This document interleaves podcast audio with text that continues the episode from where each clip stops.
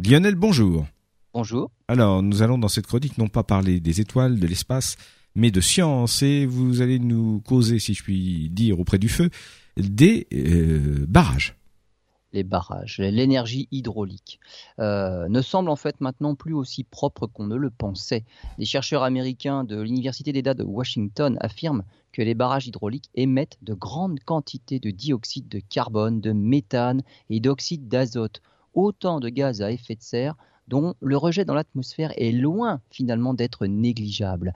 En fait, c'est l'accumulation de matière organique dans les retenues d'eau qui, explique ce dégazage, qui représente à l'échelle de la planète 1 milliard de tonnes de CO2 par an.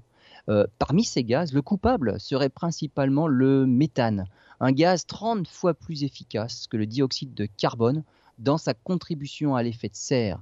C'est l'activité biologique qui est à l'origine de ces rejets. Et il s'avère que les émissions sont 25% plus élevées que ce qu'on pensait jusqu'à maintenant. Un paramètre de plus, et pas des moindres, hein, sur l'impact des barrages hydrauliques sur l'environnement.